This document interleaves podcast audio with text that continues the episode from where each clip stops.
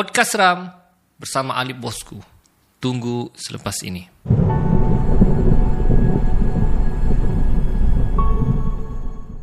Assalamualaikum warahmatullahi wabarakatuh dan salam sejahtera. Selamat datang ke channel Alip Bosku. Baiklah channel ini banyak menyediakan video-video yang menarik. Jadi jangan lupa untuk subscribe dan tekan butang loceng untuk update video-video yang terbaru. So guys, bertemu lagi kita dalam podcast Seram Alip Bosku dan ini merupakan podcast yang ketujuh. Ha, kalau saya tidak silap lah. So seperti biasa saya akan kongsikan kisah-kisah seram setiap kali podcast seram. Dan untuk pengetahuan anda, saya cuba konsistenkan podcast seram saya uh, setiap hari Kamis malam Jumaat pukul 9 malam. Ha, jadi anda setlah masa tu kerana saya akan cuba uh, rakam banyak podcast dan saya akan setkan masa setiap hari Kamis jam 9 malam. So anda tidak perlu lagi tertunggu-tunggu video saya bila video saya diupload, video bila video Alip Bosku diupload. Saya sudah set setiap hari Kamis malam Jumaat 9 malam hanya di channel Alip Bosku. So jangan buang masa lagi. Jom kita ke kisah seram yang pertama. So guys, kisah seram yang pertama terjadi kepada seorang wanita. Ha, dia telah dapat panggilan kursus, ha, kursus di Kuala Lumpur. Ha, jadi dia sepatutnya pergi dengan rakannya, ha, rakan tempat kerjanya lah. Tapi rakan kerjanya ni ada masalah keluarga yang tidak dapat dielakkan. So dia pergi sendiri sajalah ke kursus tersebut. Tapi dia sudah biasalah. Dia, dia cakap dia tidak kisah pun. Ha, tiba-tiba dia dapat notification daripada pihak pengurusan kursus tersebut. Dikatakan dia ada rakan sebiliknya cuma uh, dari negeri yang lain lah ha, jadi dia kisahlah sekurang-kurangnya ada temannya. Jadi dia pun pergilah ke hotel tersebut di Kuala Lumpur. Hotel tu bertaraf 4 bintang. So memang sangat mewah hotel tu. Ha, jadi dia orang pertama sampai ke bilik. Rakan sebiliknya yang sepatut sampai belum sampai lagi. Ha, jadi dia pun masuk, wah dia tengok wow mewah. Ha, jadi dia pun kemas-kemas lah apa semua, ya. Ha, dan dia berehat sebentar. Ha, memang agak jauh lah. Dengar cerita dia ni dari Kak Di ni dari utara Semenanjung. Ha, Kak Di lah, saya namakan dia Kak Di. Ya, jadi dia pun dia pun rehat tidur. Dia tidur. Lepas tu dia terbangun. Dia nak sedar berapa lama sudah dia tertidur. Dia terbangun. Dia terdengar bunyi pintu dibuka. Kan dibuka. Jadi dia fikir rakan sebiliknya sudah sampai. Jadi dia pun yang masih mamai-mamai kan yang uh, dia tunggulah rakannya tu masuk. Tapi tidak ada pula orang masuk. Pintu dibuka tapi tidak ada orang masuk. Jadi dia heran, eh mana kawanku ni bilang yang mau masuk. Jadi dia pun bangunlah. Dan bila dia bangun, pintu biliknya tu terbuka. Ya, macam kan ada satu lock pintu tu kan yang tepi pintu besi tu ah. Dia macam dia tidak tertutup rapat. Dia tahan guna lock pintu tepi tu. Ha. Jadi dia tek tu gitu. Jadi dia eh kenapa? Siapa pula buat pintu begini kan? Ha, jadi dia cek dalam tandas. Mana tahu lah rakan sebiliknya tu yang bakal rakan sebilik itu ada dalam tandas. Bila cek di tandas pun kosong. Jadi dia takut ada orang menceroboh. Dia cek barang-barang dia tidak ada juga hilang. Ha, jadi dia masih berpikiran positif. Mungkin ada housekeeping kah dia masuk mungkin ada orang jadi dia nak jadi masuk ke begitulah ya ha, jadi dia pun tutup semua pintu dan kehairanan, kehairanan. Ha. Tidak lama kemudian dia dapat message daripada rakan sebiliknya yang sepatutnya jadi rakan sebiliknya beritahu dia tidak dapat tidur di hotel, dia tidur di rumah uh, adiknya uh, yang di dekat kawasan Kuala Lumpur tu lah. Oh, jadi dia pun tak kisahlah dia cakap ah, biasa aku tidur sendiri. Uh, jadi dijadikan cerita malam pertama tu itu sajalah gangguan dan keesokan harinya seharian kursus. Seharian sampai lima setengah petang uh, baru dia balik semula ke bilik. Uh, jadi dia balik semula ke bilik. Uh, bersiaplah untuk mandi dan makan malam. So dia pun uh, masuk dalam bilik. Kali ini dia baca doa lah. Baca doa dia uh, beri salam masuk. Okey? Uh, dia tutup jadi untuk mengelak kesunyian uh, siapa biasa tinggal seorang di bilik lah uh, dia on TV lah on TV biar kira macam meriah lah suasana bilik kan uh, biar cerita tu berita ke dia, dia on lah TV uh, supaya nampak meriah sikit so dia pun bersiap dia pergi mandi dia pergi mandi lepas tu bila dia keluar dari tandas, TV off dan lampu di bilik tu off. Switchnya terpadam. Jadi dia pelik. Eh, aku kasih mati kah lampu tadi? Aku kasih off ke TV tadi? Jadi dia heran. Siapa kasih off lampu? Siapa kasih off TV? Ha, jadi dia sudah mulai macam uh, ragu-ragu dengan bilik tersebut. Ha, jadi dia on lampu semula, dia on TV semula. Ha, kemudian dia duduk baring semula. Tiba-tiba guys, TV tu off, lampu tu off lagi. Wih, terkejut dia. Eh. Kali ni dia terjadi depan matanya. Switch tu, kan switch ni dia bukan otomatik. Kalau ditekan baru dia hidup. Jadi switch tu off. Tak. Dan TV tu off. Tak. Oh, apalagi dia sudah rasa lain macam. Bulu rumah dia tiba-tiba kembang. Dia cakap, alamak, siapa ni dia cakap kan. Terus dia baring selimutkan dirinya. Selimutkan dirinya. Ya, sebab dia takut. Ha.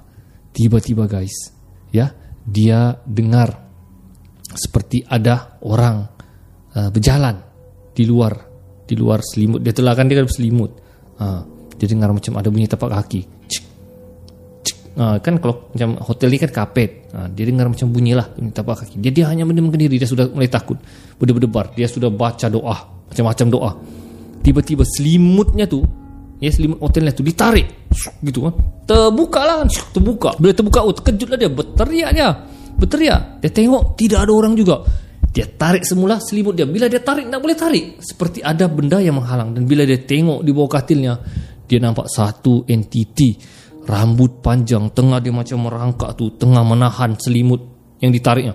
Dia tidak boleh dia dia sintak dia tarik kuat-kuat selimut tu dan dia selimut semula. Ya.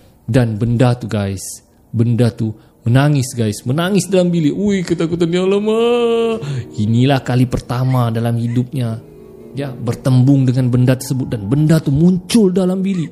Ha, Benda tu menangis. Ya Oh dia jantung dia Dengar Mau telefon ke dia Dia sudah panik. Jadi dia tutup dia diam. Dia tidak mau keluar dari selimut tu. Sampailah dia terlelap. Ya terlelap. Dan bila dia bangun Dia buka selimut suasana sudah menjadi sunyi. Dan dia baru teringat oh tadi aku diganggu kan oh guys dia cepat-cepat on lampu on TV semula dia angkat telefon dia telefon dia punya keluarga yang berdekatan adiknya kalau tidak silap dia telefon adiknya dek malam ni dek abang mau tidur di rumah kau kenapa kak tidur di hotel tu? Kakak diganggu di ini kakak nak tahan. Jadi dia pun cepat-cepat kemas. Bila dia kemas sekali lagi guys lampu dia off sendiri dan TV Swiss TV tu off sendiri lagi. Dia sudah berteriak lagi alamak. Dia kemas-kemas zip bag dia kemudian benda tu yang dia nampak macam ada seorang perempuan tengah duduk di atas katilnya. Katilnya sambil macam mengusap rambut begitu dan menangis. Guys dia sudah tak peduli. Ya dia ambil bagnya dia keluar dari bilik hotel tu lari terus. Dia tidak mau tunggu di dalam bilik dia sanggup tunggu di lobi adiknya dan tidak mau tidur di bilik hotel tu lagi. So guys, kisah seram yang seterusnya berlaku kepada seorang remaja. Ha, dia ni baru dapat panggilan uh, masuk politeknik. Ha, jadi politeknik ni agak jauh lah dengan rumahnya. Jadi dia pun minta abahnya, bapaknya lah, bapaknya untuk hantar ke politeknik. Jadi bapaknya ni dah ada kereta. Ya, jadi bapaknya ni pinjam kereta kawannya lah. Ha, dan uh, kawannya pun ikutlah ikut sekali dan adiknya pun ikut sekali. So ada empat orang dalam kereta tu lah. Uh, hantar dia pergi politeknik dan kawan bapaknya suruh dia yang drive uh, perempuan tu. Uh, jadi kau tahu lah perempuan kalau drive kan uh, memang slow lah sebab bapak dengan kawan bapaknya itu mau relax-relax di belakang. So dia di depan memandu dengan adiknya. Pemanduan mengambil masa lebih kurang dua jam juga lah untuk sampai ke politeknik tu dan jalan uh, menuju ke politeknik tu tidak bagus. Jalan raya sangat rosak. Banyak lubang lubang sana lubang sini. Uh, jadi mereka jalan ni pada waktu petang ya. Uh, selepas mereka sudah solat asar baru mereka bertolak. Kawan bapaknya ni pesan kepada gadis itulah perempuan tu remaja tu. Dia cakap nanti kalau ada masjid atau surau singgah dia cakap kita solat maghrib dahulu ha, jamak sekali dengan isyak dia cakap. Ha, masjid kah surau kah ha, baik pakcik dia cakap ha, jadi orang pun terus kena perjalanan Orang nampak ada satu masjid ya, tapi masjid tu penuh So memang sukar untuk parking. Jadi uh, remaja perempuan ni tak jadilah dia singgah ke masjid tu. Dia terus lagi cuba cari uh, masjid yang lain atau surau yang lain. Dan tiba-tiba dia nampak ada satu surau. Surau kayu macam surau kampung lah. Dan dia ni macam ada lampu hari raya tu warna-warni kan. Ah, lampu warna-warni. Jadi dia pun begitu bapak dia. Pak, pak, pak, tu pak. Ada surau tu pak. Ah, tinggallah dulu. Dengan kita solat maghrib dulu. Jamak sekali dengan isyak ah. Ah, ya, ya pak. Ah, jadi dong pun parking. Dong tengok tak ada kereta apa-apa kan. Ah, dong pun parking. Ah, ambil uduk dan pergi ke tempat jemaah perempuan. Ah, sambil dong bagi salam lah. Assalamualaikum. Ah, dong masuk dan tiba-tiba jemaah yang perempuan ni kan ramai-ramai dalam surau kayu tu menengok sama orang. Tapi tak bercakap menengok sejak. Aha. Jadi Diorang pun tak pedulilah Diorang pun terus solat uh, Kebetulan imam pun belum, belum apa belum mula lagi Jadi diorang dengar lagi lah Bapaknya tu dengan kawannya tu Di bagian jemaah lelaki uh, Jadi diorang pun solat Allahu Akbar uh, Jadi Sampailah rakaat yang terakhir. Sampai rakaat terakhir Assalamualaikum warahmatullahi Assalamualaikum warahmatullahi Jadi Zikir dan tunggu doa. Tapi bapaknya sudah panggil. Dia cakap Nak Kita jalanlah. Eh dia cakap kan Takkan bapaknya tak tunggu baca doa kan? Tapi uh, Dong cakap Baca doa lah dulu Pak.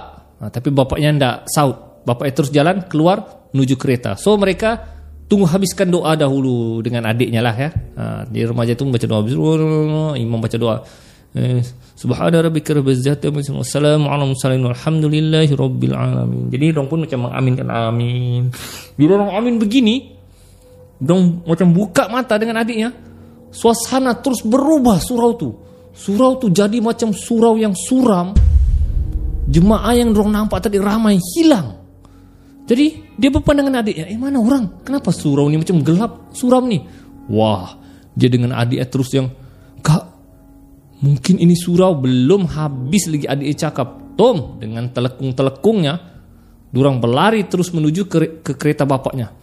Dorang beritahu bapaknya, pak, pak, pak, pak, pak, dia cakap, Bapak perasan ke surau tadi tiba-tiba jadi macam surau buruk? Hah? Mana ada kan tadi ada orang sembahyang ramai-ramai. Betul pak, coba bapak tengok surau tu pak. Jadi orang coba tengoklah surau tu dan bila orang menoleh ke belakang, surau tu hilang guys.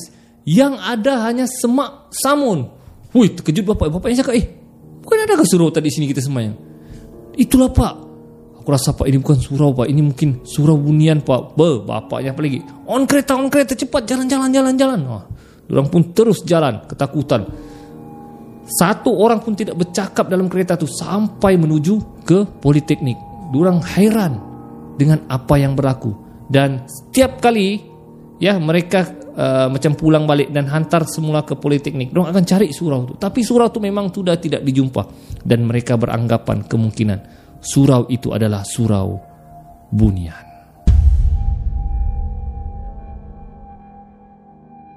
Baiklah guys, kisah seram seterusnya berlaku kepada sebuah keluarga. Ah ya.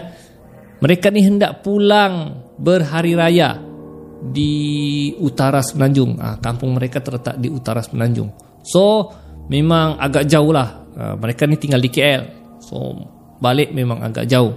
Jadi bapaknya ni jenis yang kalau memandu ah, jarang berhenti lah. Kalau mau berhenti berhenti sekali siap. Ya. Jadi maknya cakap kalau boleh berhenti di RNR lah dengan kita solat dulu baru kita jalan semula lah menuju ke kampung. Ha, tapi bapaknya cakap ni ah RNR, RNR penuh lah dia cakap susah nanti lambat kita semayang lambat kita uh, sampai ke kampung ya kalau boleh kita cari surau-surau ke mana ke masjid ke dia cakap yang yang kurang sikit orang ha, jadi maknya ni pun ikut sajalah okey lah okey okey okey ha, jadi Sampai satu tahap mereka sudah tidak jumpa RNR. Ha, jadi mereka masuk sampai ke kawasan kampung. Ya, jalan raya kampung. Jadi mereka pun cari surau-surau. Akhirnya jumpa. Jumpa surau. Nah, jadi bapaknya pun parking. Dia cakap, ah, kamu lah dulu sembahyang. Ha, dia suruh anak-anak yang perempuan dahulu tu. Bapaknya cakap nanti lepas kamu sembahyang, baru aku solat. So mereka jumpa satu surau, surau kampung, surau kayu. Ha, tengok macam meriah juga lah, yang macam meriah. Tapi macam sunyi macam tidak ada orang. Jadi maknya ni pun dengan anak perempuannya ambil wudu untuk solat maghrib. So mereka pun pergi ke tempat bagian perempuan. Jadi mereka pun masuklah. Masuk uh, kat pintu kayu masuk bagian jemaah perempuan. Bila orang masuk, ada satu sosok bertelekung hitam tengah sujud dan sujud dia bukan menuju ke kiblat macam kiblat begini tapi yang sosok tu dia menghadap menghadap ke belakang jadi orang pelik eh kenapa satu jemaah ni sujud uh, membelakangi kiblat jadi maknya pun heran eh pelik orang ni dan tiba-tiba ya makhluk tu sosok tu bangun bangun dan bila bangun dia tengok orang tengok dengan mak itu mukanya hitam matanya merah menyala Ya, terkejut dia dengan maknya. Hui, mak. Oi, bulu Roma terus kembang. Dan benda tu menjeling dengan mak dengan anak perempuannya tu. Maknya, apalagi dia tarik anaknya. Anaknya sudah kaku. Ya, macam jam. Tak boleh buat apa-apa. Dia tarik anaknya. Lari, lari, lari, lari. Nah, dia pergi terus kereta nak jadi sembayang. Terus begitu bapaknya. Pak, pak. Eh, pak, nak kami sembahyang di surau ni, pak. Dia cakap kan. Ah, kenapa pula ni? Ada hantu di dalamnya, pak. Ada macam ada jin. Tak tahu lah apa tu dalam tu pakai telekung hitam. Wah bapaknya Wah mana ada Sekarang ni zaman moden mana ada benda tu semua Biarlah kamu tunggu masuk dalam Biar aku pergi tengok Biar aku pergi solat dulu ha, Jadi bapaknya pergi masuk Jadi bila bapaknya masuk Dia pergi dapat solat Solat lelaki lah Dia tengok Tak ada orang Jadi dia tengok dapat jemaah perempuan pun tak ada orang Ya Tak ada orang Ah tak ada pun Ah dia cakap Jadi dia bapaknya pun pergi teruskan solat Baru siap mu, dia mau takbir Dia tercium satu bau Yang busuk Yang amat busuk sangatlah. Dia dia terkejut. Jadi yang Allah Akbar. Tiba-tiba dia dengar ada di belakang bunyi. Allah Akbar. Woi, bapak yang, batalkan sembahyang. Dia cakap, eh, siapa pula jemaah ikut di belakang ni? Bini dengan anak gue kah? Dan dia cuba toleh. Bila dia toleh, guys, memang benda yang mak dan anak itu cakap yang pakai telekung hitam, muka hitam dan mata merah sedang melihat mengikut bapaknya jemaah di belakang. Bu, bapak yang Astagfirullahaladzim, apa benda ni? Itu bapaknya cakap kan. Terus bapaknya lari, lari lintang pukang menuju ke kereta. Nah, dia beritahu anaknya, wih, wih, betul, betul, betul. On kereta. Bapaknya on kereta. Boom, terus gerak. Ya, nah kan pak sudah kami cakap, baca doa, baca doa, banyak-banyak baca doa. Tiba-tiba, diorang dengar di atas kereta itu, bam, macam ada benda terjatuh. Ya, dan bau busuk yang tercium di dalam surau tu sekali lagi hadir dalam kereta tu. Nah, bapaknya cakap, kamu ada tercium bau busuk kah? Ada pak, mungkin benda tu ada di atas kereta kita pak. Aduh bapaknya Allah Akbar, apa benda ni yang ikut kita ni? Ya, tidak lama kemudian jalan raya tiba-tiba menjadi kabus besar, gelap. Jadi memang tidak nampak jalan. Jadi bapaknya risau, alamak kabus lah pula. Dan benda yang dari atas tu terus terjun menuju ke depan kereta mereka dan bapaknya terpaksa langgar lah mau nak mau nak kan? Berhenti bam langgar. Jadi dorong terus ke perjalanan tapi kabus masih mereka tidak dapat keluar dari tempat tersebut. Jadi bapaknya terpaksa berhenti dan keluar dan laungkan azan. Allahu Akbar Allahu Akbar. Oh, sampai habis. La ilaha illallah baru kabus tu beransur hilang. Dan bapaknya tengok kiri kanan benda tu sudah tidak ada ikut. Ya.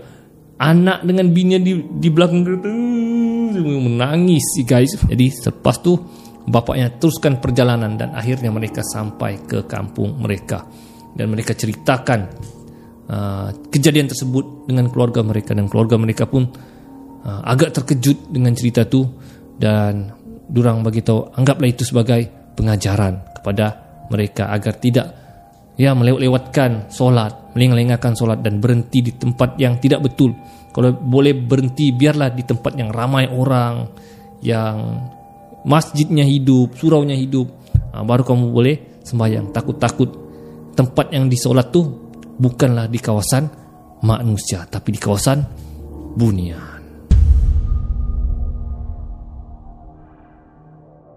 Jadi kita akan jumpa lagi di podcast seram akan datang. Teruskan sokongan anda kepada channel Halib Bosku.